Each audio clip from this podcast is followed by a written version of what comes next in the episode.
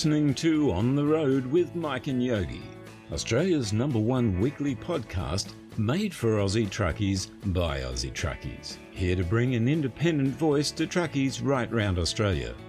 On the Road is proudly brought to you by NTI, Australia's leading transport and logistics insurer.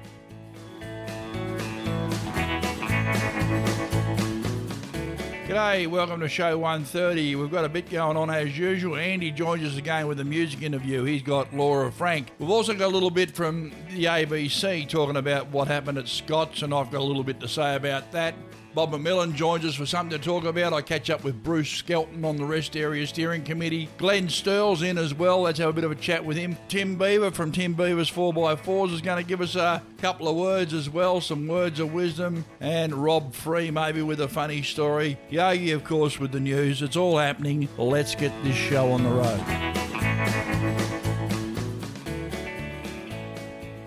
Let's get this show on the road. Yes, get on with it! G'day, I'm Yogi from Outback Truckers, and when I'm on the road, we're always on the road doing stuff out on the road, but when we're on the road, we're listening to the on the road? G'day, it's Andy here once again to introduce you to another rising star on the Aussie music scene. This week, hailing from the beautiful scenic rim in Queensland, our featured music artist joining us for a chat is Laura Frank. Her edgy blend of country rock earned her the People's Choice Award for Most Promising Future Star at the 2023 Tamworth Country Music Festival. And to follow it up, she's just unveiled her ripping new single, Days Gone By. Now check this out. Laura was previously a choreographer, owned a mixed martial arts strength and conditioning centre and a Brisbane cafe. She's a producer for Indelibility Arts, which provides employment for people with disabilities is involved with Music Magic and Outback Tracks, a couple of programs run by Chocolate Starfish lead singer Adam Thompson, providing songwriting opportunities to rural Indigenous communities. And she's even built her own tiny home using recycled materials. I was exhausted after just reading her bio. So let's take a few moments to get to know the extraordinarily talented human dynamo that is Laura Frank.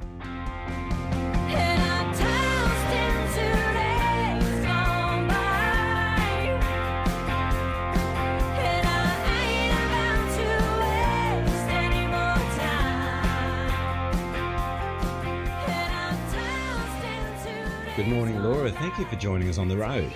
Hey, Andy. Thanks so much for having me. Mate, I've got to ask first up this particular question. Yes. Now, bear with me for a moment. You've run a mixed martial arts centre. You've had your own cafe in Brisbane. You've performed in the Australian productions of the musicals Grease and Hairspray. You've worked to provide employment for people with disabilities, as well as songwriting opportunities for people in rural Indigenous communities. I'll take a breath now.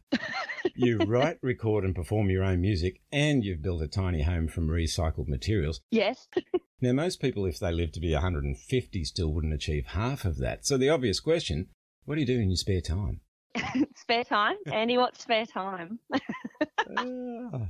Yes, I have done all of those things, and I know it does sound quite ridiculous. But hey, I like to be busy. it sounds wonderful. A bit of variety through life is a good thing. Absolutely agree. I never like to be bored. No. Well, you wouldn't get time by the sounds of it. No, no. Laura, the People's Choice Award at Tamworth for Most Promising Future Star, that's pretty cool. Congratulations. Thank you so much. It was such a whirlwind. It was my first award nomination Yeah. and my first win. So it was pretty crazy. Absolutely. Speaking of the festival, how was it for you personally? What were the highlights for you? What did you enjoy of the festival? The community and the culture that you get to be immersed in when you're at Tamworth Yeah. is just one of the best things you can experience as a punter or as a musician. It's just an incredible thing that you need to do at least once in your life, I think. Oh, for sure. Yeah. And so next year you're planning for your first Golden Guitar Awards?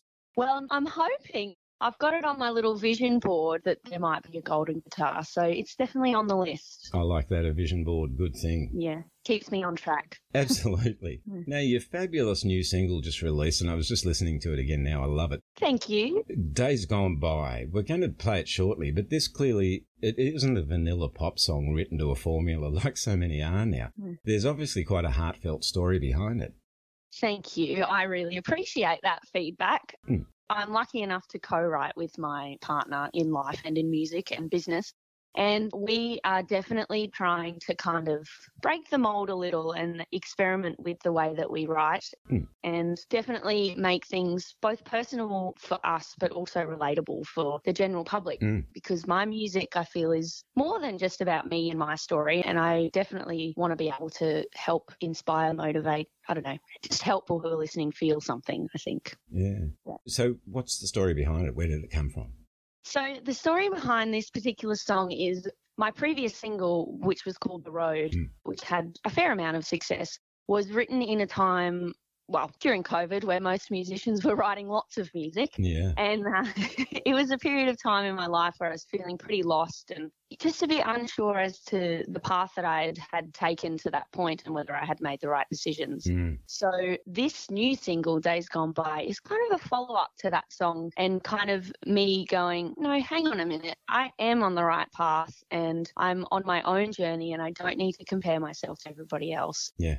The other point is to not regret your past or your failures or, you know, think that you've made the wrong decisions up until this point and instead celebrate them and toast to them and say thank you for them Yeah. because they've gotten you to where you are now. So that's kind of the story. You were saying that, that you co-write with your partner. I- guess you probably do a lot of things with your partner living in a tiny house. Yes, yes. Hard to get away. Full disclosure, it turned out to not actually be a tiny house because, It grew. yeah, the original plan was to build a tiny house and then we were designing it. Yeah. And I was like, I just do not think we can fit everything in that Yeah.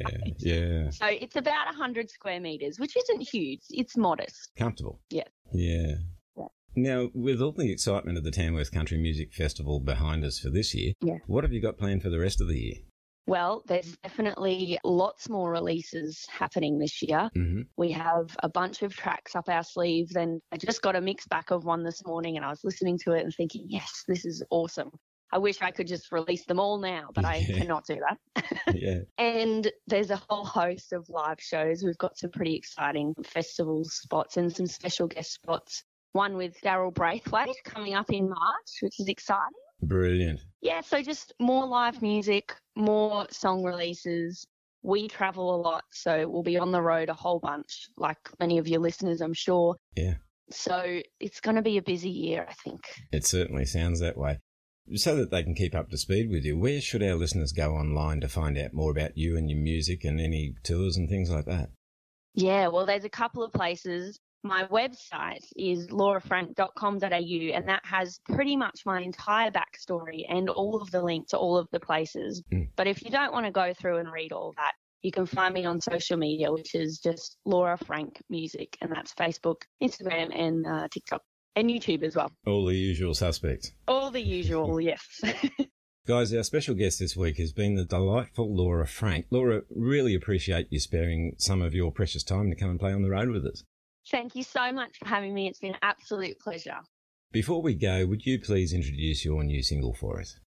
I would love to. I'm Laura Frank, and this is my brand new single, Days Gone By.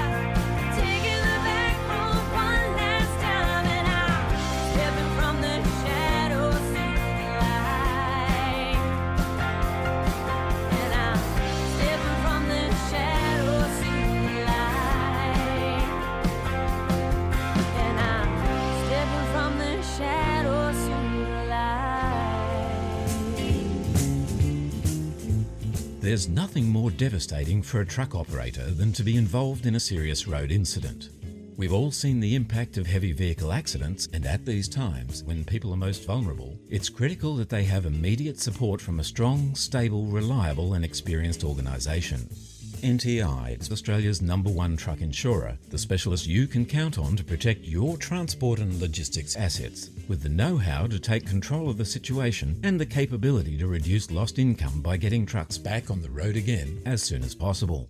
Specialist products, experienced people, accredited repair and recovery networks, and industry advocacy is what we do. It's our specialty, and we've been doing it for more than 45 years. For more information, visit the website at nti.com.au or go to the NTI Facebook page.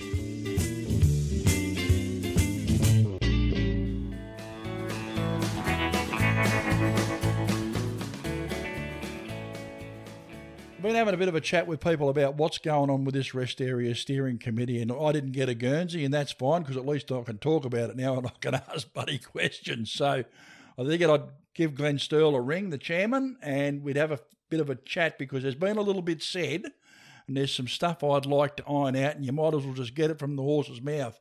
Senator Glenn Sterle, welcome to the show. How are you, mate? Oh, Mike, top of the world. Thanks for having me, mate, and congrats to you and Craig and Yogi for your initiative, mate, and get it up and run. Let's hope the uh, trucking families get behind you, mate, and make this a success. Look, we'll be working working our way through it, mate. We want to get back and do the old rig radio thing and get a bit of talk back going and Great. education and stuff. It's going to be a lot of fun. Last Saturday night, we did our live show on uh, on the road radio, and we were having a bit of a chat about the rest area steering committee. And uh, Craig wasn't brave enough to say too much. I They thought, oh, frightened the crap out of him, did they? Oh yeah, oh yeah. You're scared. It takes a bit to scare him, but you managed. Um, anyway, the short story of it is, is we were talking about the funding and how the funding works, and all the naysayers have seen, have been saying, "Oh yeah, here we go. This will be just an excuse for them not to spend any money." Now, I tried to point out that there are always rules and procedures that you have to go through to get access to government money. Yep. And sometimes we on the outside are looking in and we see things can happen terribly, terribly quickly sometimes. And my point was that that's because these people know how to navigate the system and know what boxes they've got to tick and what hoops they've got to jump through. That doesn't mean they don't jump through any, they just know how to do it efficiently. And the difference between us is that we don't know how to do it efficiently sometimes. And that's why things seem to get bogged down. Is that a fair enough assessment? You're spot on, Mike. I can't bulldust you, mate. No. That's exactly how it, it can work. Yeah. So, so what we've got the situation now. My understanding, and correct me if I'm wrong. You on the committee can't say to the council, "We want to do something in this particular rest area." The application's got to come from the ground up. Is that correct? You are spot on, mate. It's got to come from state governments or local governments. Right. So the money's there. It's in the pot. The rest area committee, uh, steering committee, is going to be looking at these things to see what projects have some merit. I expect, but the initial application and the interest has got to come from the people in the regions where they want the improvement made. Yes, because there is, um, as part of this uh, bucket of money, Yep. they have to fund portions of it as well. obviously people are going to say, well, you know, this is not what we thought it was going to be. And there's a fair bit about a lot of things that happen that are not what you want them to be. They're not ideal. My case here has always been that if the other side were batting at the moment, we wouldn't be even having the committee. No, that's correct. Right. So uh, on. I've always I've always said that. so the encouragement would be, and I think you'd agree, is that where drivers see that these things need to happen, they need to mention it to their local councillors, they need to mention it to their local members, and those people then need to be encouraged to forward that through to the committee so it can be acted upon, obviously in negotiation to get that co-funding arrangement happening. Can't put it any clearer myself, Mike. Look, I'd nothing, I would love nothing better if it was the Glenn Sterle show. Yeah. And then I sat there with a carton of Great Northern Stubbies Yep. on a Saturday night Yep. at a roadhouse, and we all had a few and said, right, where do we put these bloody things? Yeah. Couldn't we, we can't. We've Yeah. got a that's the rules we're we're dealt with, but there is nothing, and I encourage truckies to get out and trucking families to lobby hard Yep. with state governments. Mike, you and the NRFA and uh, your member, your um, um, board members have access to ministers and shadow ministers, both state and federal. Go hard. Yeah, Go well- absolutely hard. I'm going to be uh, I'm going to be having a bit of a chat to a couple of the state people uh, later on this week and in, and down the Good. track and let them know what's going on. And look. Yep. I think it's important that we talk to both sides because this is something Absolutely. we've got to, get some bipartisanship happening. Rest areas and what's happening on the road is the responsibility of everyone, not just one party or the other or one group or the other. We've got to get behind it and worry about the chain of responsibility for what goes on. I'll go one step further, Mike. Uh, road safety should never be politicised. I agree. Unfortunately, it gets that way, but it should never. Doesn't matter who's in government, who's in opposition. We should all be working not only to make the road safe for our trucking, our, our trucking families, Mm. but for other road users. Of course, goes without saying. So it would be nice to get bipartisanship, but I'm proud to say that at least you know we talked it up. We're doing it. Truckies are at the table. Yep. And uh, unfortunately, the members of the committee have, for whether anyone likes it or not, or agrees or disagrees, doesn't matter. We had to do it. Mm. They've had to sign confidentiality agreements. Yep. And and Michael will go this far, and and it would be nice to sit there with uh, whoever you know on the committee and say, what about this one and what about that one? Yeah. The truth of the matter is, they can't. They can't have a conflict of interest because the committee members will be the ones sitting with me uh, with the score sheet to determine what stacks up and what doesn't. I would have liked to have been on the committee, but I look at the people that are there and I can't say with a straight face I'm any better qualified than any of them. They're all well qualified people. And, are, yes. and to be perfectly honest, mate, since I wrecked my shoulder driving up and down to Canberra wouldn't excite me a lot. No. That's fair. Mate, I'd love to have you on the committee, but I don't think Canberra's big enough for you and me. That's a joke. Oh, look, That's a I'll joke. stand There you I, I, I, I, you know, I ought to, what I ought to do, mate, is I ought to come down, I ought to stand there in the centre and say, listen up, you bastards. Uh, but That's when I know when it's time to be. That's when it's time for me to go back truck driving. you I'll got tell- me. Tell you what, it's almost time for me to go back. No, I'm going to have to pull out of that little charity deal in April too. We'll have to reschedule it for later in I- the year. Look, I, we will, mate, and because I'm I'm holding you to it like you're holding me to it, Mm. and we'll uh, it'll all come around to you. I've got some work to do to Fitzroy because I can get to Fitzroy, Yeah. but the Kununurra one, mate, love you to have that. I'd love to have you on that with me. I've got a Yeah. truck for you, Have you? so yeah, What's yeah, I've got a truck for you. Old TK no, Bedford or something. No, no, no, it's, no, it's a good little UD I found, single axle, mate. Oh, gee. no, no, I got, I got, I got, I got a truck for you, mate. You'll No, be right. look, uh, as soon as I, soon as I get myself sorted out, mate, and I'm allowed to go back and drive, I'll Yep. uh, I'll be over there like a rat up a drain pipe. You watch. Yeah, well, we'll knock that over later in the year, Yeah. bearing on your or barring your uh, your availability. I'm not going to let you down, mate. We'll, No, we'll do it. Right now. Um, before I let you go, Mhm. big news in uh, in uh, trucking this week. Scott's refrigerated, Mm, yeah. mate. Let's just hope that uh, a reputable company steps up or someone steps up. mm, I'd be surprised with all that equipment, mate. That the, you know, there'll be the, the doors, the gates will be getting knocked over to to, to cherry pick it. mm. But more importantly, Mike, there's 1,500 families behind that company, and they're not all truck drivers. I know that, mate. Um, I think we just have to wait and see what exactly what debts they've left. Mm. Let's hope they've been paying their superannuation as they've been going as well, mate. People forget about that. Yeah. You know, they do forget about that. Yeah. Um, but I don't know enough. I'm not close to it, Mike. But um, Well, this is big news and it's happening, and I just thought maybe it's huge. you know we've got to look at what's going on and why. It does all come down to the rates and the way people are being paid. You can't, you just can't deny it. It's Well, just, it's the only way, mate. You, you don't go broke if you if, if you're getting paid right. yeah, Oh, well, well, hang on. You should never go broke if you're being paid right. yeah, yeah.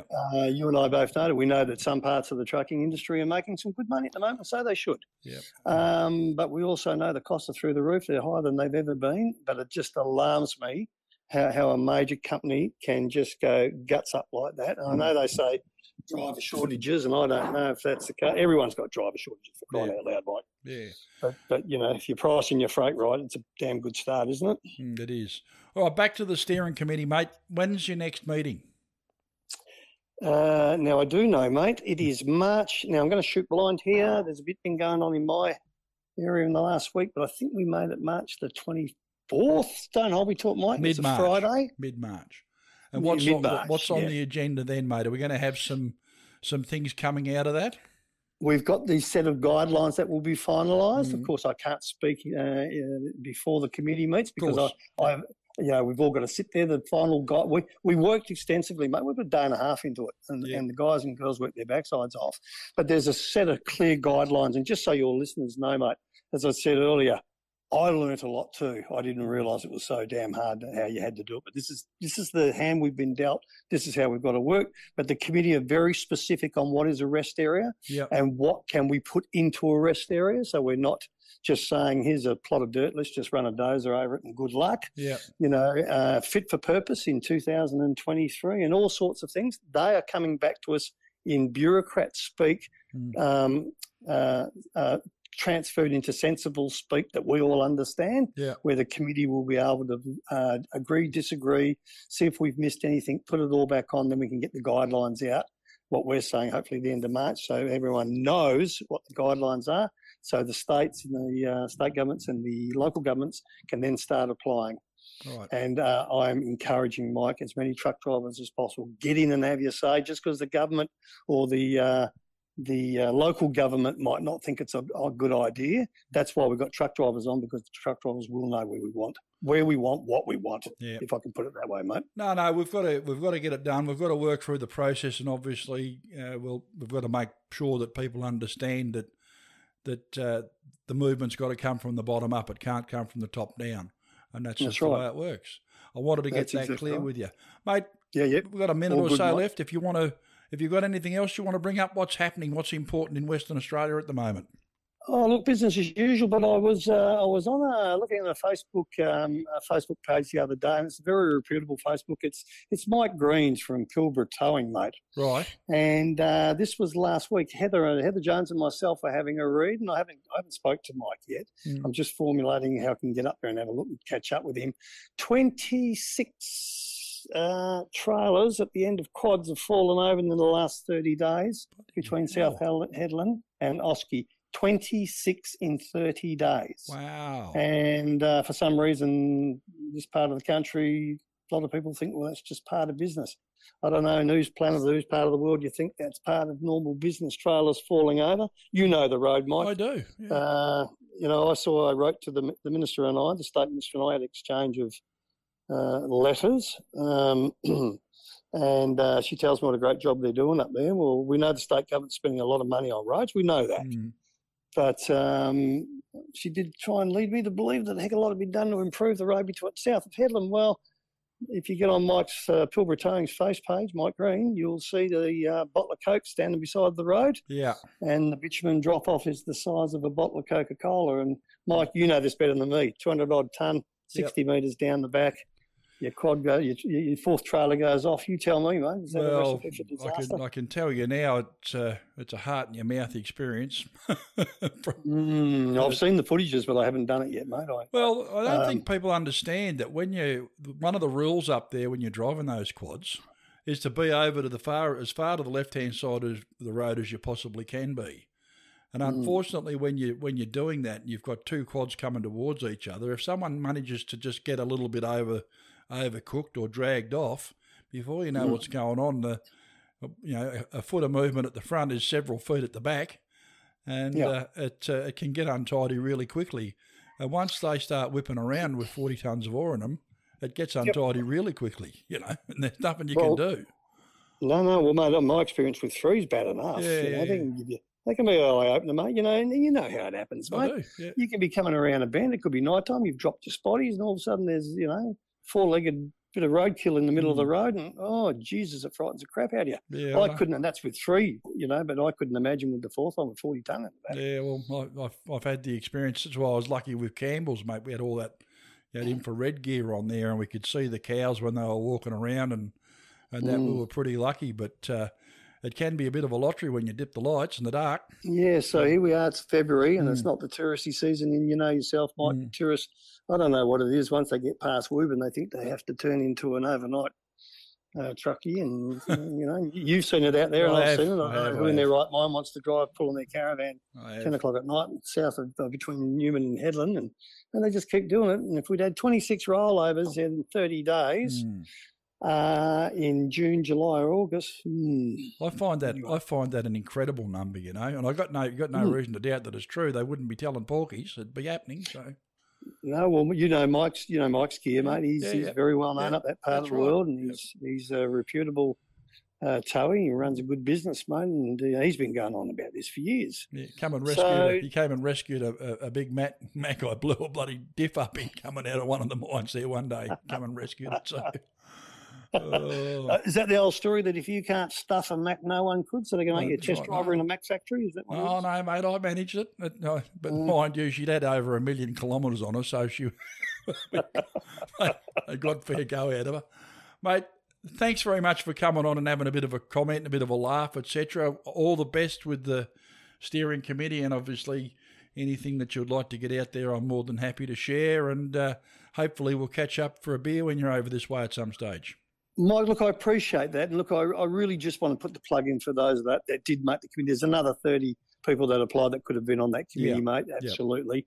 Um, they're doing a fantastic job, but it does irk me when I get the odd bonehead Mm. who wants to make some stupid comment about, you know, Sagamore and the money we save, we can get a road done. I mean, just stupidity. but the Oh, good people, the good people in the trucking industry know that you've got your mates out there who are doing their best, mate, and we'll deliver.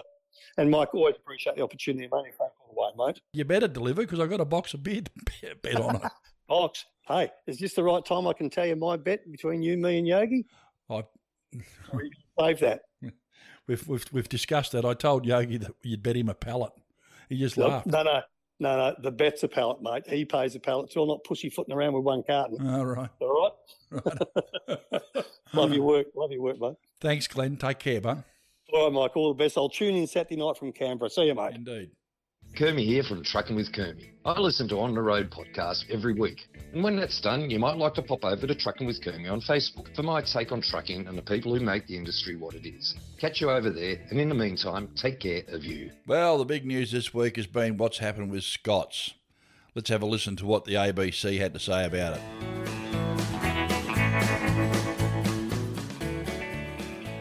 Of Australia's largest transport companies has gone under, which could create a worrying gap in the supply of refrigerated food to supermarkets. The trucking industry is facing an uncertain future with unpredictable fuel costs, an ageing workforce, and razor thin margins. Angus Randall reports. Scott's refrigerated logistics trucks cover 500,000 kilometres a day. That's more than 30 laps of Australia, and they carry a lot of essential products. But ever tightening margins and high fuel prices have pushed the company to the financial brink. It's now in administration. Scott Langdon is from receiver KordaMentha. The 1,500 employees are getting paid on time, and uh, we are now immediately commencing a sale process to, to find a new owner for the business. Uh, we're continuing with the business as usual. Scott's is Australia's largest refrigerated transport company. It's a supplier to all the major supermarkets, so there are concerns its collapse could lead to shortages on the shelves. In a statement, a spokesperson for Coles says it's taking steps to minimise the impact to customers. We're aware of the challenges being faced by one of our transport providers, and we are working hard to provide support and minimise the impact this might have on our customers and product suppliers. So, will shoppers, already beset by cost of living increases, feel any short term pain? Steve Shearer is the Executive Officer of the South Australian Road Transport Association. The one thing you can rely on is that the customers, particularly big corporate customers, will instantly go and do whatever they need to do to get their stock delivered. So, unashamedly, they'll go work with another transport operator if they can't sort it out with Scott's, and they'll pay whatever they need to pay initially to get the stock into their stores. But they will in the process, endeavour to get any new transport operator to sign up to the same sort of brutal contracts. Steve Shearer says the market is becoming unsustainable for the truck companies. If costs go up, that's cutting right into their margins. The customer base, and again, the large corporates in particular, have had such power and control for years they just set rates effectively and set terms and conditions. And if you don't like it, bugger off or find some fool who will sign the contract. Transport Workers Union National Secretary Michael Kaine paints a similar picture. He says the industry is in crisis. The transport market is broken. There's been 10 years of inaction from the previous federal government that said we're just going to leave this industry to the market. And the problem with that is that you've got companies that are teetering. This is a massive company that's in real danger at the moment, um, Scott's, of not being able to find its way through this. The union says it will spend the next few days focused on finding a buyer for Scott's and providing certainty for drivers who may find themselves without a job under new ownership. It's calling for major reform, taking power away from the transport industry's biggest customers. Well, what we need to do is um, get to the top of the supply chain. We've got Aldi, who is one of Scott's beneficiaries here. Aldi with an 8.4% profit. It's double that of the other retailers. Uh, and of course, that type of profit, how much of it um, is because of the squeeze that's put on the companies that Aldi uses to cart their freight, like Scott's? Now, we've got to make sure that that untrammeled power is dealt with. And what we need is the federal government to intervene here. Aldi and Woolworths have been contacted for comment. Receiver KordaMentha says it has already had interest in potential buyers of Scott's refrigerated logistics. That's Angus Randall there.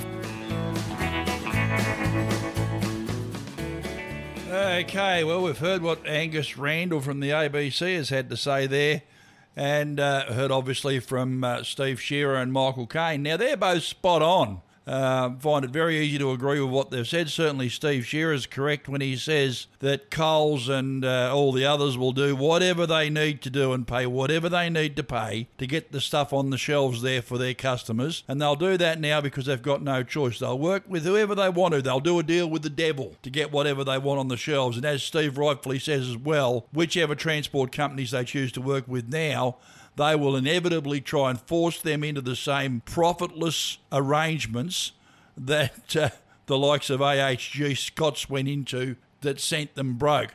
Make no mistake, Scott's is another Cootes.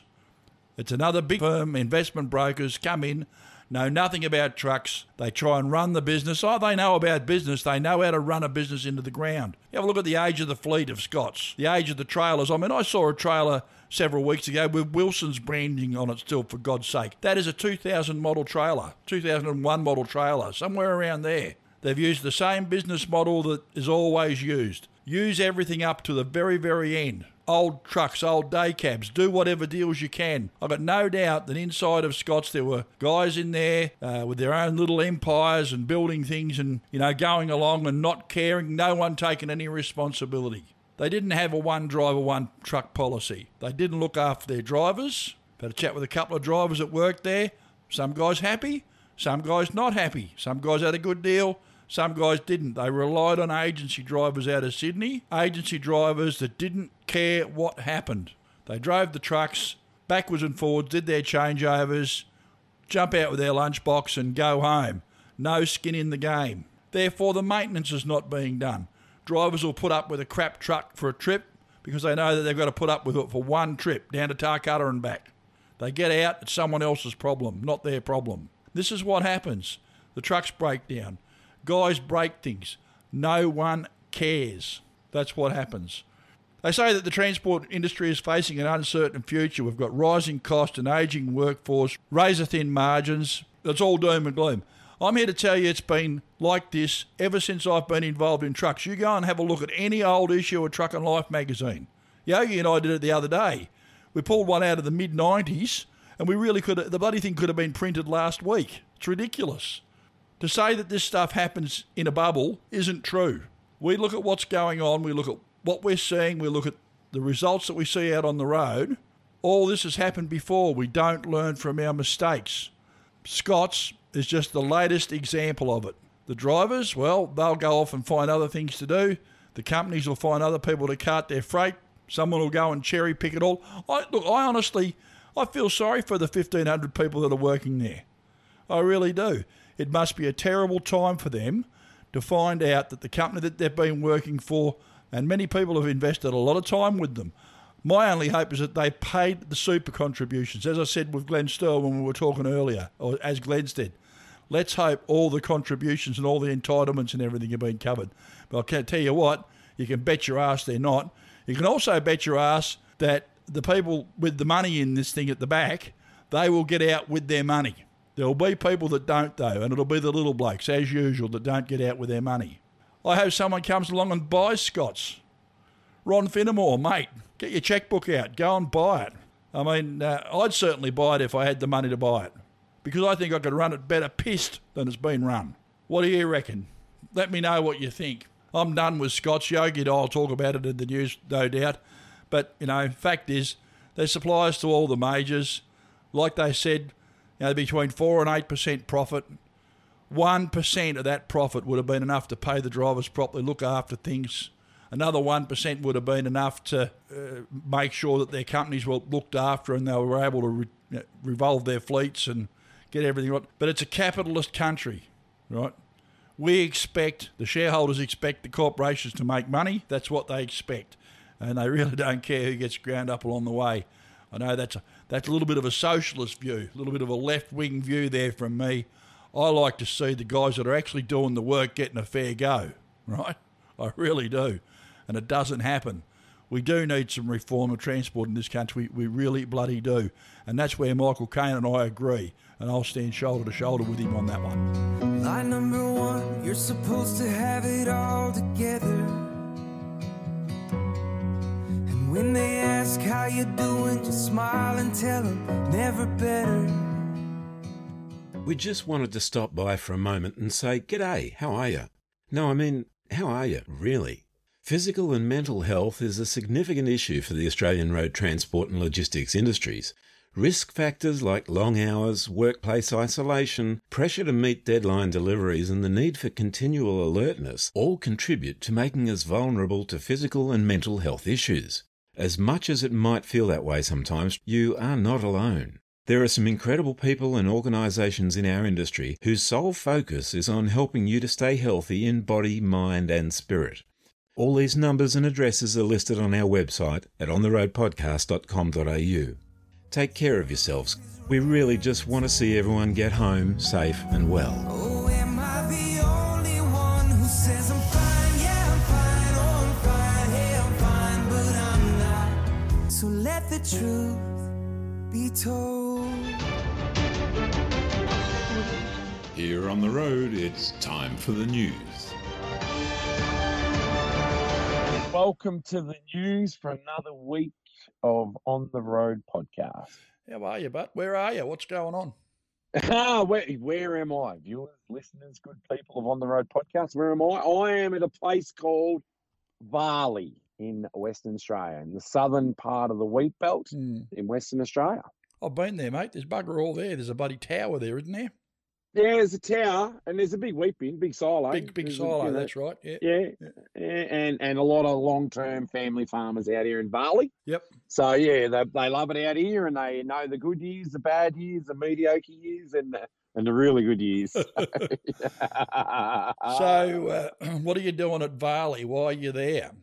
Uh, I am being an owner operator with no clue today, is what I'm being. So uh, I might turn left, I might turn right, Righto. but I'm probably going to go home. I've got a couple of jobs swinging, and it's just that time of year where there's a lot of freight in a lot of different places. Yeah.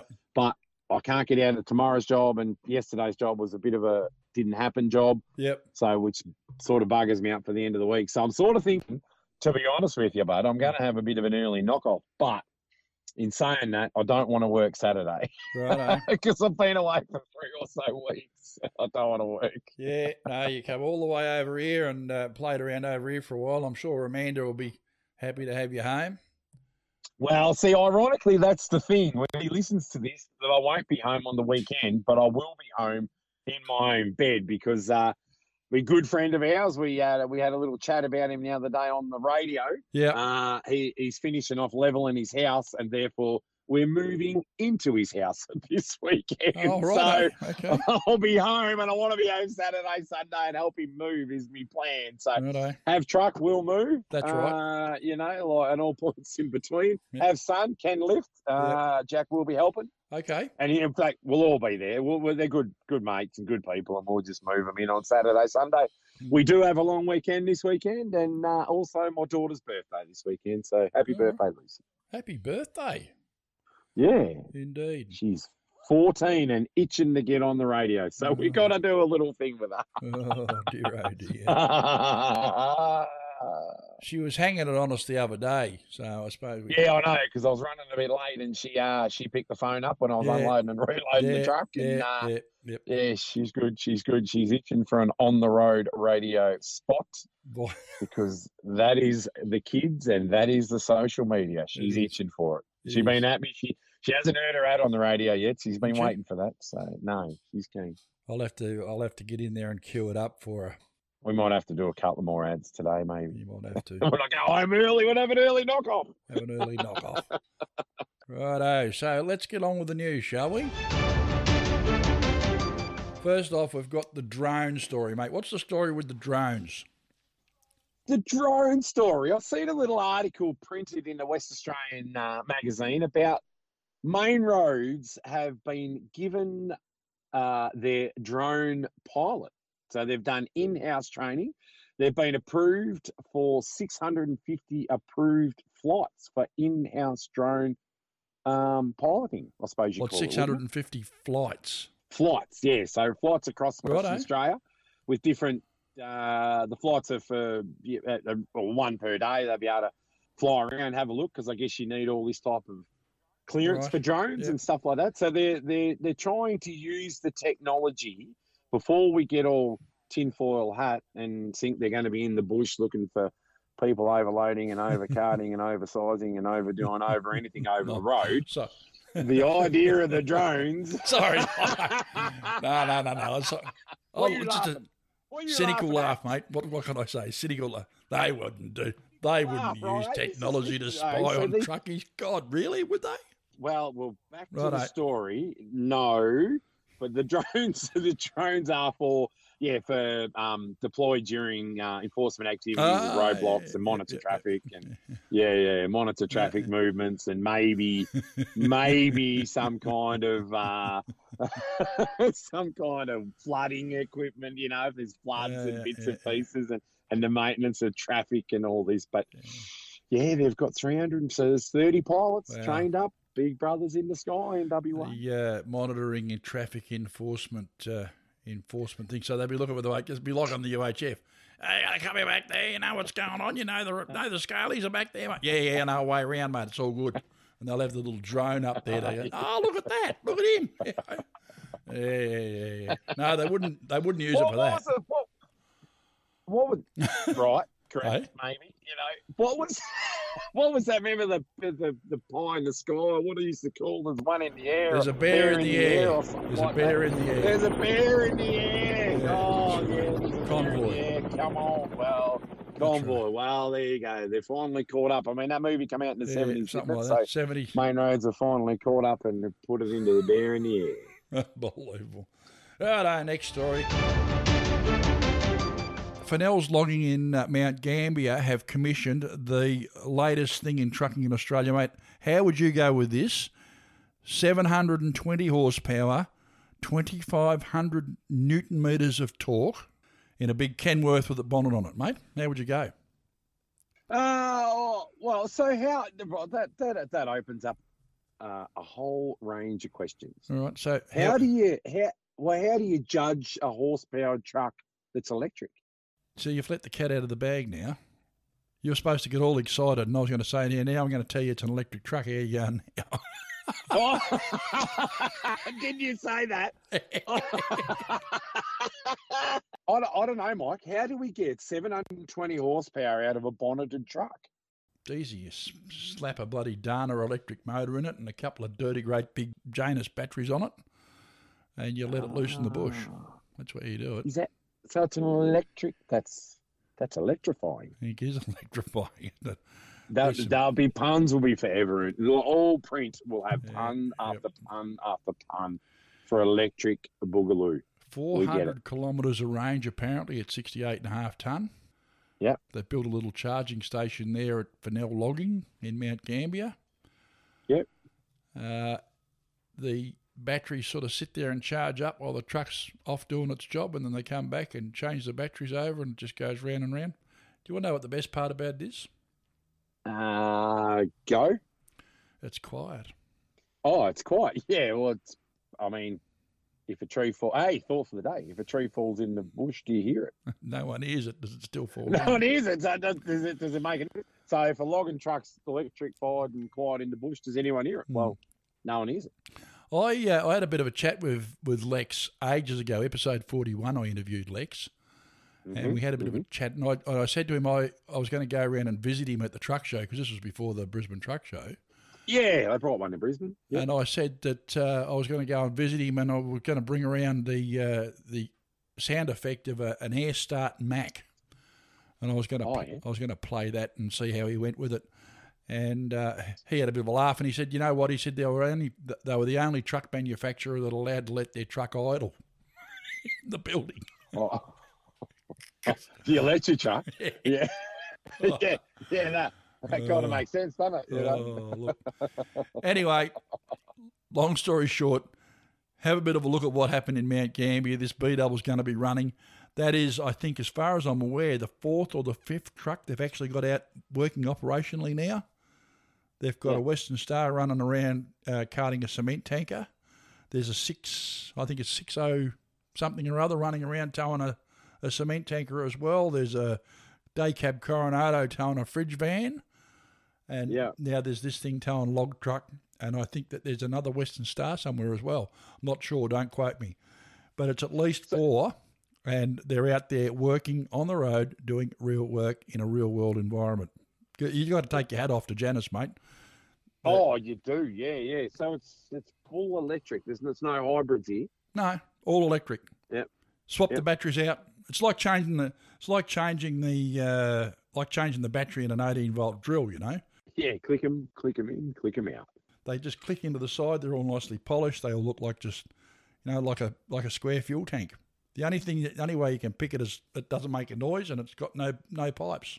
Yeah, So yeah, to be super quiet, so the kangaroos will never hear you coming. Oh, I trust you to think of something like that. All right, next. I suppose we would be remiss if we didn't talk for a moment because I've, I've already talked about uh, about Scott's and them going off the rails and a few other things. Everyone seems as though they're very Yeah. surprised that Scott's have gone off the rails, mate. What do you reckon about it? Probably a little bit cutthroat that refrigerated Mm. market business. So it's a very interesting world that they did go broke. It sort of does make you wonder how a multinational company can fold.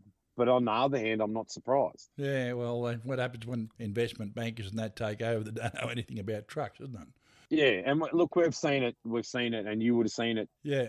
in the cycle. And we and I've been listening to a lot of Yeah. podcasts out of America at the moment, and they're talking the cycle of trucking. So, so obviously, this is might be the cycle that might go that way. You know, we, we did hear, you know, at the National Road Yep, Freighters Conference that there was a small uh, refrigerated company parked up. He parked the trucks up. Whether there's a big flow on down through the cold store chain, I don't know. Everybody Yeah. has a fridge. Everybody's got stuff in the fridge, so everybody needs cold store supply chain. It'll be very interesting to see where the cycle goes. And That's right. what what I do know what I do know about the cost of a refrigerated motor and the cost of a refrigerated trailer is they're not cheap. So Well, 450 trucks a night, mate. That's uh, that's about what it is, and, and it's a lot of that's a lot of freight. was that their movement? Four hundred and fifty trucks a night. 450 a night, apparently. Yeah. I was just wildly amused to see uh, Warren Clark uh, from uh, Nat Road sort of making excuses. He's saying, oh, from uh, 1st of April to August in 2022, 2,000 heavy vehicle operators, road transport operators had to negotiate payment arrangement with the ATO because of the fuel tax budget issue. Well, that doesn't surprise me. No one expected that, but No. everyone was in the same boat there. But the thing that amazes me was that all of the uh, various leaders of our, uh, our groups were a little bit unable or unwilling to call the fact that when we went back and we got the fuel tax credit back, we we're actually five cents a litre worse off. Yeah. Um, I mean, I know we we just paid out fifteen thousand dollars yesterday, and and Yeah. our accountant told us you Mm. must keep that money. yeah, And, that's right. and we did, but the day it comes out of your bank is the day it still hurts. Like Yeah, that's right. Well, then Warren starts carrying on about how COVID 19 ruined things and there's been long standing driver and diesel mechanic shortages and all this added. I've I've often said, you know, small companies that treat their drivers well aren't looking for drivers. They're not suffering from driver shortages. The issue is pay and conditions. Always has been. Warren Always can't will be. understand that. Warren can't Always understand will. that. Okay, And of right. course, then we've got the uh, you know saying, oh, well, we need the National Transport Minister freeze road user and registration charge as well. It'd be nice if the government did all that, there's no doubt about it. We need to take a little bit of a look at the budget. He's blaming everything that could possibly have happened as reasons for the, the Scott's failure when, without putting too fine a point on it, if Scott's were charging their customers what they should have been charging them to do the job, and then making sure they were doing it properly, and then turning their gear over in an appropriate time frame, they would still be trading. Yeah, sometimes whether one or a thousand trucks, you've got to have a basic business model, and that model Mm. would be simplistic at heart. One truck must be able to be sustained going down the road. Yeah, well, I've had a gut full of Scott's. Let's go and move on to something else, mate. What do you got? We had a little interesting, uh, little interesting article come out of Melbourne this week about a truck driver that beat the me- or the mechanics, the mechanics or the police. He was incepted, and he beat the uh, beat the police on, on an issue. Reckon that uh, he didn't have a defect and took some photos of it. And uh, where are we? Bloke named Biddle, 57 years old he was. Is- Yep, yep. Driving a Sterling tipper in Melbourne. Carts, by the looks of it, does a bit of pull. Carts pulls, move pulls, sort of, you know, a bit of earth moving, you know, bits and pieces. So in and out of tight places, and the truck would be idling and working and driving and sitting in traffic, no doubt. If you, you know, so so that that in itself is kind of hard on the gear. Like uh, any any local truck that stop start stop start Yep. stop start, it's very hard on the gear. But he's uh he's challenged the um he has challenged the the, the fine. ended up getting the uh, the body cam footage from uh, from the cops. Cost him about twelve to fifteen thousand dollars in lost uh, in lost earnings uh, from not in, not doing his job. Yep. Which, uh, I mean, as we've said before, the process seems to become the punishment sometimes. He just questioned their ability because Yep. they're not mechanics, and if you don't agree with what they say, they pull you over. They're just going to continue to add it to the list. He said they're not qualified to do the job. So he was originally pulled up because his load wasn't covered, apparently. Yeah, which is an, a very open-ended Mm. infringement or inception. You know, could could there have been a bit of rock come off the drawbar? Could there have been dirt coming out of the tailgate? Could there have been um, numerous things, or could there have been you know debris in the truck that wasn't covered? There's a, there's a numerous things that that could have been. Oh, they reckon there was dust coming off the truck and, and all that sort of stuff. And anyway, they end up underneath the truck and caused him a bit of grief. It's not hard to understand sometimes how blokes think they're not getting a fair go, is it? Yep. Anyway, Yep. brings Yep. us back to uh, old mate Glenn Sterle's inquiry in 2021, where he was saying we need to have an independent body to report our grievances to. Thing of it, thing of it is Yeah. though, that doesn't give Yep. you your time back, and it certainly doesn't give you back your lost earnings. You can cry about it all you like, but it doesn't solve the problem, does it? And we did we hear a story coming out of Northern Rivers about the same Oh, yeah. sort of thing Yeah, yeah, there this week? Yeah, the same sort of thing that, that a driver got Yep. incepted, believed to be hauled over the coals for a major Yeah, well, infringement. I had a guy ring me up. One of our listeners rang us up, and he was explaining to me what goes on. Now he does overnight express this guy, right? And he works for a reputable company. I'm not going to name him or the company. Uh, you know who you are, anyway. G'day, mate. How are you? And uh, he said to me that uh, he'd filled his book out. He's driving through Coolongolook, and he sees the copper parked on the left-hand side under the light there where he parks. No problem. Drives past. Yeah, no problem. Drives past, you know. Car comes out, angry lights come on. He pulls over. Copper walks around and has a bit of a look at things, license, logbook, all that sort of stuff. He goes back and sits in the car and he comes back without the logbook. And, the, and, and old mate's going, oh, God, what have I done wrong? You know, what have I missed? And uh, this young copper starts telling him about all these uh, major breaches that he wants to talk to him about. So he goes, they go back to the car and they're having a look. And he's, he's saying, Oh, you've worked over five and a quarter hours there, and you've worked over five and a quarter hours there, and you've worked over five and a quarter hours there. The short story of it is he loses 28 minutes on the side of the road. The guy's got BFM. He's allowed to drive for six. Yeah, yeah. see, we whereas we just don't.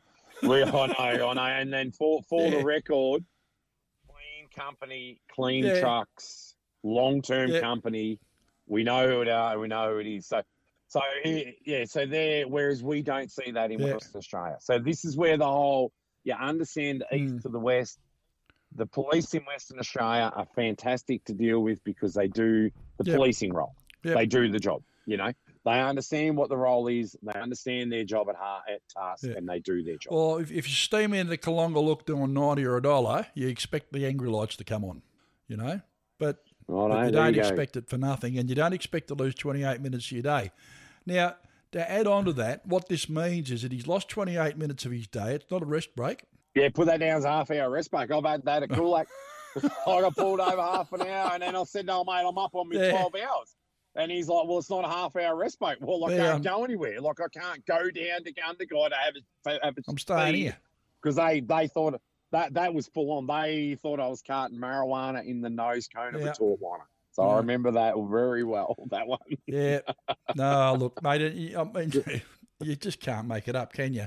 So, No, and that, one you can't look because well they found because I was Western Australian and they found uh, some sandwich bags in the bunk and uh, and they reckon that they could smell sandwich something. bags in the bunk. So they reckon, I, yeah, they did. Because I, I actually make my lunch, and sometimes I put little nuts and fruit and Oh, nut in yeah, a little yep, container yep, in the truck so yep. you can eat them. Because you know when you open a packet, they go a bit stale, and maybe you put some biscuits in there and rice They go all over the place as yeah, well, do all that, you know. Yeah, yeah. So they they uh and they thought I was carting marijuana in the nose. They were gonna. They made me undo the trailer. Open up the nose cone as best we can, and, and same deal. So they held me up there for probably nearly an hour, and I'm like, "Well, I'm over on. Yeah. me 12." Like, and they're like, "Well, Too bad. Our rest break, too and bad." if you if you read the stories, What are you going to do me eh? for being, yeah, breaching? You're going to breach me for libel fines now, are you? Because I'm over on me 12. Like, I, I, do- I was going to gun to yeah, guy for and of course you, you've just got to suck that up. Yeah, you've just got to suck it up, and that's one of the reasons why guys get savage.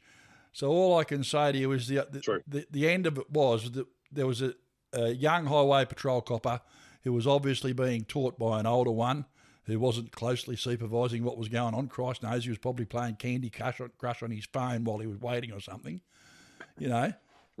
And and uh, you know, uh, you know, the young fella's gone off on a tangent, completely convinced he's right, like they do. And uh, according to me, according to old mate that rang me up, he said the look on his face when he realised the mistake that he'd made was priceless. He said that doesn't give me back me half an hour, and it doesn't put me where I need to be up the road for me break, and it doesn't put me in at the other end when I expect to be there.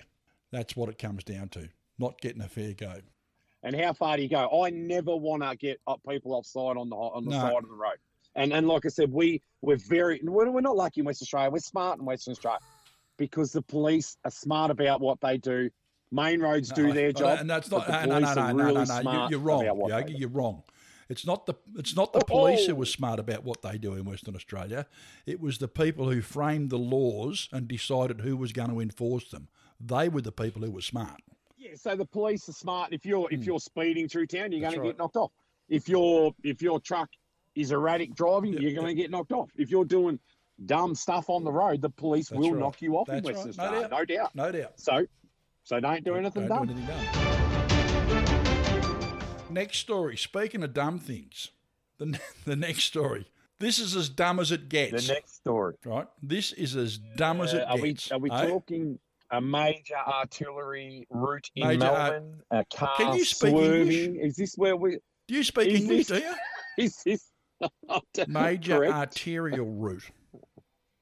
Arterial. said major artillery. Oh, artillery. Artillery. Oh, no, I was thinking artillery. Right, sorry, good listeners. That's well pulled up there. Sorry. Major arterial No, I don't speak in Melbourne. Arterial. You've seen the video. right.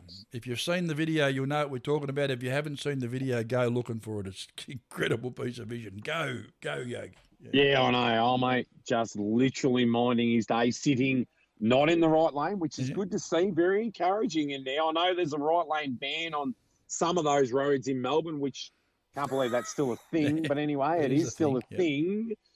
And he was doing his perfectly second from the inside, which is where I reckon should be uh, a dedicated truck lane. But that's a whole new Yep. news flash. We should have that lane dedicated Yep. to trucks only, second That's from the the, inside. Uh, and then doing his thing, and uh, unfortunately come unstuck, and now his life will never be the same. There's word on the street that he's not doing too Mm. well out of that, and uh, and rightfully so. When you're doing 80, 90 k's down the freeway, and then you get flipped over on a B double, and and it's all over from literally being in the wrong the place. wrong time. But what flipped him over? This well, is the thing. You've got this car comes up the left hand side, obviously impatient, forcing his way through, tailgating, taking all the stupid risks that we've driving. seen. He goes a bit of right hand down, slots in behind this bus. There's been a conversation about whether he tagged the bus or not. Maybe he did, maybe he Yep. didn't. But you're looking out over the Yep. bonnet of this, uh, what was it, a 909 or a 900 or something? It was a, Ken, a big, Yeah, I think it was a 909 or Yep. a 90, you know, 908 or something Yep. like that, a big Kenworth bonnet anyway. And uh, this car hits the hits him in the left hand steer, spins him round, and the next thing you know, you can see the cab starting to tip, and then he smacks into the side of the bus and pushes the bus off the road. Yeah. I don't know what happened to the car, but at the end of the day, here's this bloke driving down the road, minding his own business, and it's all gone pear shaped for him in a matter of moments. He's a passenger uh, through Yep. through stupidity. Absolute matter, matter of moments. through Yep. stupidity. And we see it every day, don't we? People weaving in and out. They're impatient. They'll go, I've seen them go down the breakdown lane, mate. Oh yeah. Really? Oh yeah. Yeah. The M7 around Sydney is a racetrack. It's 100 kilometres an hour. Any lanes acceptable? Any An- lanes acceptable? Any lane acceptable. So going around the M7, you've got a breakdown lane on the left hand side for the most part. You've got cheese cutters and a few wider parts on the right hand side, but it's two lanes, 100 kilometre an hour speed limit. Now, Yeah. it doesn't matter if the speed limit drops back to 80 because they don't help themselves. The, the people that run the M7, they'll you know they'll they'll knock the speed limit down to 40 for five kilometres an hour for some fella picking up a plastic bottle. You know, it's ridiculous. But Yeah. People get frustrated. We've all got places to go. And as I've said before, mate, people's personality change. They get behind the wheel. All of a sudden, it becomes a race. And Yeah, I don't don't understand understand it. it. And of course, for some reason or other, we forget the fact that we're just bags of water and we're very easy to kill. And they do stupid things. Amazes me. The ones that brake check trucks, they're the ones that they're the ones that amaze me. Yeah, yeah. I know. I'd never uh, understand that. You, you're two ton Yeah. ring and wet, and you're playing with something that a minimum is Yeah, twenty ton yeah, empty. yeah. As to what in what in your head is that sustainable, feasible, manageable? uh, can report the car involved in that um, just got the front end damaged. Did not flip. Didn't do anything. So it looks like that car driver probably will walk away. So the one person that created so much drama and chaos will probably walk away. And I know that truck driver. And you, and think about that bus Yeah. driver too. Like he's going down the road, he's looking in his mirrors, probably looking Yeah. to the left. And then to realise that there's a Kenworth badge that just hit him right in the bum. If you actually see the video, these he's hit that. So if there's people on that bus, you know, you can only but imagine the trauma that they're going through. You don't expect when you're looking to the left to be hit from behind by a truck, and that's exactly what's happened. And it's uh, it's just a terrible, terrible thing to happen to our Well, industry. that- so impatient Yeah, car well, drivers, dangerous driving. There you go. dangerous driving. Right. Righto. That's that, mate. That's the news. I've got nothing hopefully- else. I haven't got any beep, beep, beep, beep, beep, beep, beep breaking news for you this week, buddy. Well, I, I have got a bit Have of you? breaking news, but beep, beep, beep, beep, beep, I can't do the beep, beep. But I've ripped, I ripped one of my good shirts today. I'm bloody You've ripped one of your good shirts. Yeah, you know how you sort of go to work thinking, I'm not going to get too dirty today. I'll put on a good Yep. work shirt. Yeah, well, Is it's it? ripped. Because I got, got, got yeah, ripped. I look, I look like Do a hobo now. I look like, Breaking news: Yogi's wrecked a shirt. Is that it? yeah, yeah, that's it. I look like a hobo. If anyone sees me for the rest of the day, I'm going to look like a hobo. Ripped, Ripped shirt. shirt. on. You know, and I don't like it.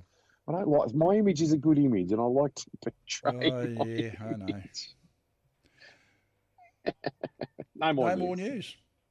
Thought for the day? No more news. Uh, tuck your shirt. Shirty. You idiot. So you've done no you've done no research again, is that right? Is that what you're telling me? No, I had a thought for the day. I did have a really good Did thought you? for the day. Yeah, and I thought about it and I forgot it. Uh, Someone said something really one job. interesting to me the other day. One I'm like, job. That's eh? great. That is great. That well, I thought someone said something really interesting to me the other day, and I thought that Yeah. is great. I must remember that for One the job. news. Thought for the day. Tuck your shirt in. That's about all I've got. I'll give you an inspirational thought for the day. Then soon as how you can't you can't sort of do one job, Yogi. One job. one job. Winning Yeah. doesn't always mean being first. How's that? Ooh, righto. Okay. Yeah. That's Oh, deep. righto. That winning doesn't always. It's deep. That that is pretty deep. That is. It's a lot deeper than you expect deep. from me, isn't it? Uh, yep. Righto, Cobber. Saturday Yep. session. Yep. Saturday Tomorrow session. night, Come on. 7 o'clock, live on the road radio. The Saturday session, Yogi, Craig, and myself will be having a beer in the shed talking about the cares of the week. Be there or be square.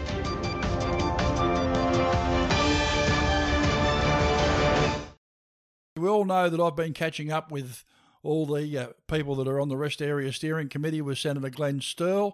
Caught up with Bruce Skelton, mate. How you going out there? Good yourself. I'm not too bad, mate. So the two questions that I've been asking everyone is why did you put your hand up and what do you hope to achieve? Well, the reason I put my hand up for is that it's a worthy course. Rest areas, as we all know, they're few and far between, and the conditions on leave a lot to be desired. And if you don't put your hand up, you can't make a difference. And just hope to achieve like better rest areas, better facilities.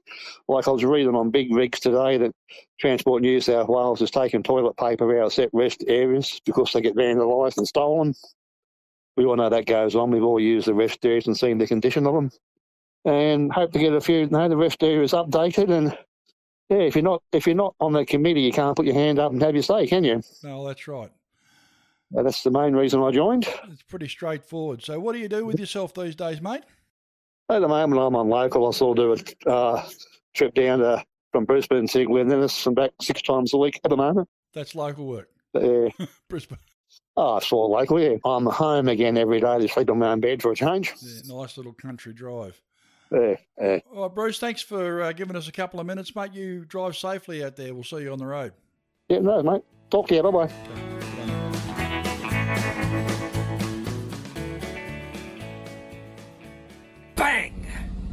And my Milo cereal jumped over me head, straight out of the bowl. What the hell made that noise? Now I'm sitting outside a freight forwarder waiting to go into load. But directly across the road there's another transport yard, different company.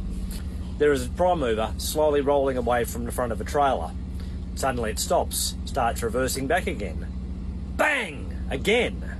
By this stage, I'm out of the truck, vest on, and I'm marching across the road to the yard. Mate, I cannot watch you do that. I, I don't know what's wrong, he says. He gets out of the truck. I, I don't understand. The boss said just back up to the trailer and it'll go click and connect. This must be some kind of magic. Several things here. Firstly, you can get an HC license without knowing how to use a turntable. You can get an HC license with a truck and dog, so you may only have ever used a ring feeder. This fella has clearly never used a turntable and kingpin. What's scarier is the company has employed him knowing that he has no experience because he's asked what to do and the boss has said just back up to the trailer, you'll hear a click and it'll be connected. Now he's lucky that the bottom of the pin caught the top of the turntable because if it hadn't, he would have just backed the prime mover straight into the front of the trailer. Explain that one to the boss. Then again, the boss kind of deserves it. So I've shown him the gap between the skid plate and the turntable and said, mate, that's the problem. Now roll forward a couple of feet, make sure you're still under the trailer, put the brakes on, and I'll show you what's going on. So he does that. So I wind the legs down so the skid plate's on the turntable, wind the legs slightly off the ground. I say to him, now get back in the truck and back up slowly. And he backs up, click, all good. I then show him legs up, I show him how to plug in his electrics and air, and basically explain how this system works. I also tell him, as I do, to get a torch and to check visually the jaws, make sure the jaws are closed, make sure the it's a Holland hitch, so there's a pin on the front that should lock back into place.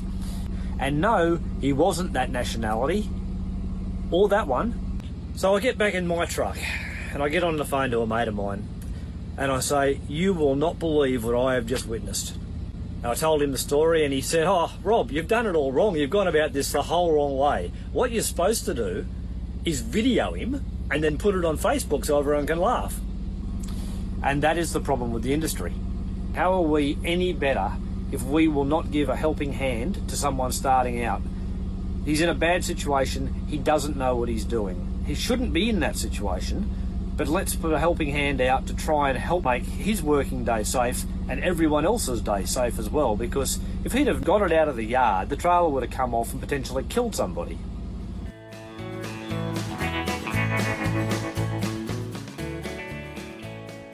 All right, folks, it's Tim Beaver here. Does anyone get the feeling that the wheels of the economy are falling off? Have you paid for a trolley of groceries lately? I think we're starting to see what happens when you print $1 trillion backed by nothing. Inflation is soaring. I don't know if people realise it, but we've lost about 10 years' worth of wage rises in the last 18 months. 880,000 mortgages to the tune of about $380 billion will roll from 1.9% to 5% this year, and probably beyond. That's almost a tripling. And as that flows through the economy, company earnings are going to be smashed. And the CFOs will be looking for areas to cut. And it's likely to be your job. And what do you think hard up people are going to do? They're going to sell their assets, of course. Houses, boats, caravans, and cars will be in big supply. If you're confident that your big 79 is going to hold its value like it did through the last 10 years, you might be wrong. Word on the street is that the car market is already tanking. Now, I can't give you financial advice, but I can get you thinking in the right frame. Number one, do a job that's needed and in high demand. When I was at school in the 1990s, the smart kids went to uni and the dumb kids became tradies, truck drivers, and excavation crews. Well, who's dumb now? Those jobs are going to be needed in this downturn. But I'll tell you something else. Stop being a derivative. Stop doing things that can be manipulated and lower the burden on yourself. Look at how poor people live. Get rid of that massive mortgage. Now, poor people without mortgages don't own houses, they rent. But the even smarter ones don't fund the landlord's mortgage either. They find themselves a nice trailer somewhere warm.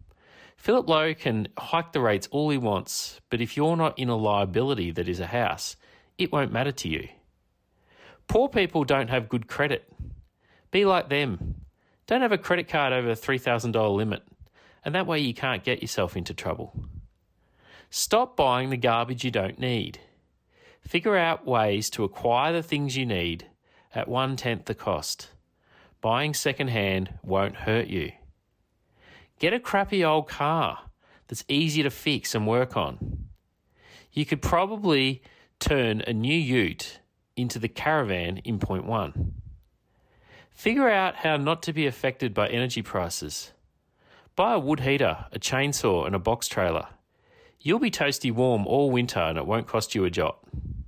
Get into fishing and hunting.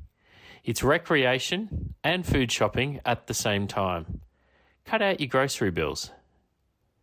And cut out all the rubbish in your life, all the streaming services and network services. Just find someone else's account to sponge off. And or just don't watch it at all and do something useful with your time. The more you get out of the system the better. You'll also be healthier and happier. Tell them to get stuffed. I suggest you act early and don't be afraid to move. The faster you respond to these changing economic times, the better. Think about it. I'm Tim Beaver, and I exercise every day. Hello, I'm Laura Frank, and you're listening to On the Road radio and podcast.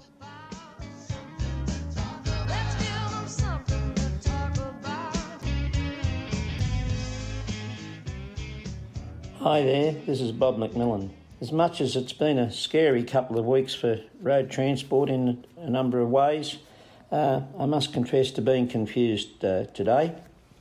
Um, it's come out in the media that the uh, Australia Institute says, quote, workers are not to blame for rising inflation and interest rates, and the Reserve Bank of Australia should stop blaming people who are doing it tough and start addressing the economic reality. Profits are driving the cost of living and housing crises, said Matt Grudnoff, senior economist at the Australia Institute. Blame workers for current inflation while they experience unprecedented real wage drops and companies post surging profits is economic gaslighting of the highest order. End of quote.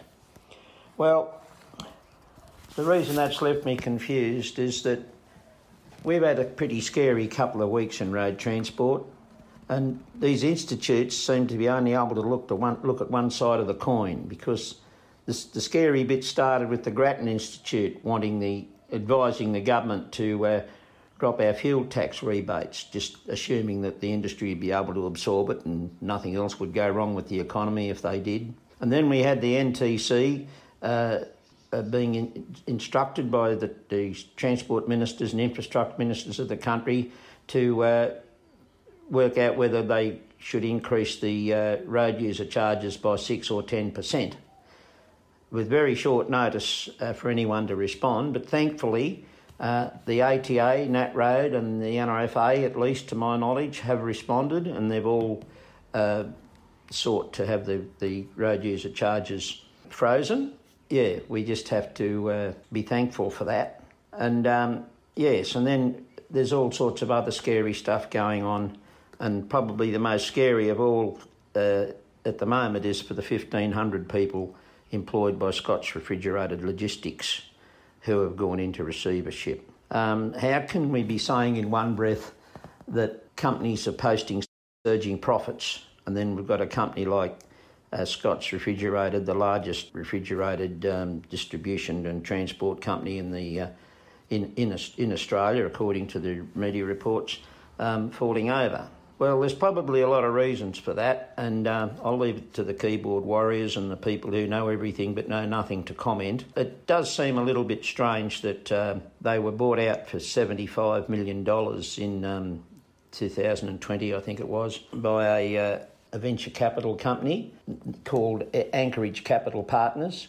Yeah, June, sorry, June 2020 it was, uh, for 75 million. And it makes you wonder if some of these venture capital companies uh, probably ought to uh, stick to working with uh, businesses they understand properly. As I said, who knows what happened at Scott's? Uh, you can only hope that the uh, receivers and the administrators can find the real reasons behind the uh, behind the collapse, and uh, some ethical and, and proper solutions emerge to preserve the uh, one the the integrity of the employment of the people there, and their their and their entitlements, of course, and um, yeah, and see what happens from there. But it seems it's very confusing to me that we've got all these bodies wanting to uh, increase charges and, and think there's a bottomless pit of money in in, in road transport when, when all of us that are involved in it know that it's a high turnover, low margin industry. And um, thankfully, many I know many people who've done very nicely out of uh, road transport. I myself have been able to retire reasonably comfortably and have uh, no regrets and um, have more, much more to be grateful for than grizzle about. But uh, I do feel for the employees of uh, Scott's Refrigerated Logistics. Uh, it's an interesting company. It's a, it's a conglomerate of four companies that were gathered together by by Rand when it was known as Rand, and uh, the four four companies are, are, different in structure, and maybe that's that's where the, the problem lies because. Uh, you know, you, you've got companies that specialise in produce, in meat, and in frozen goods, and um, trying to uh, uh, organise them all into one uh, into one under one umbrella. It's um, probably been a difficult uh, difficult procedure for them. But anyway, um, the uh, all the previous employees of Ansett Transport Industries in 2001 and many other companies that have gone under over the years have uh, all, all managed to survive somehow or other. So we can only wish those people well because to me it's the employees that count. Thank you for listening.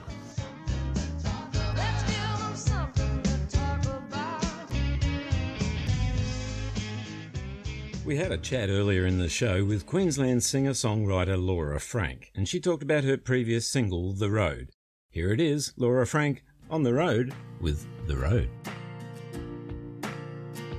I've been walking for miles in the wrong direction. Doing laps around the sun, wasting time. I've been looking for the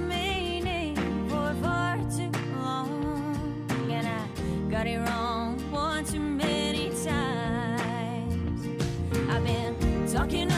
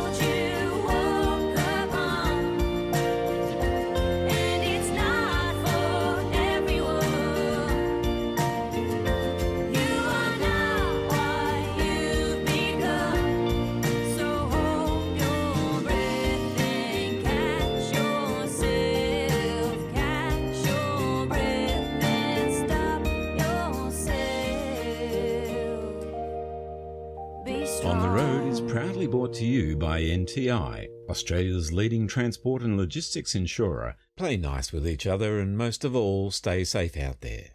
Bye for now. Bye bye.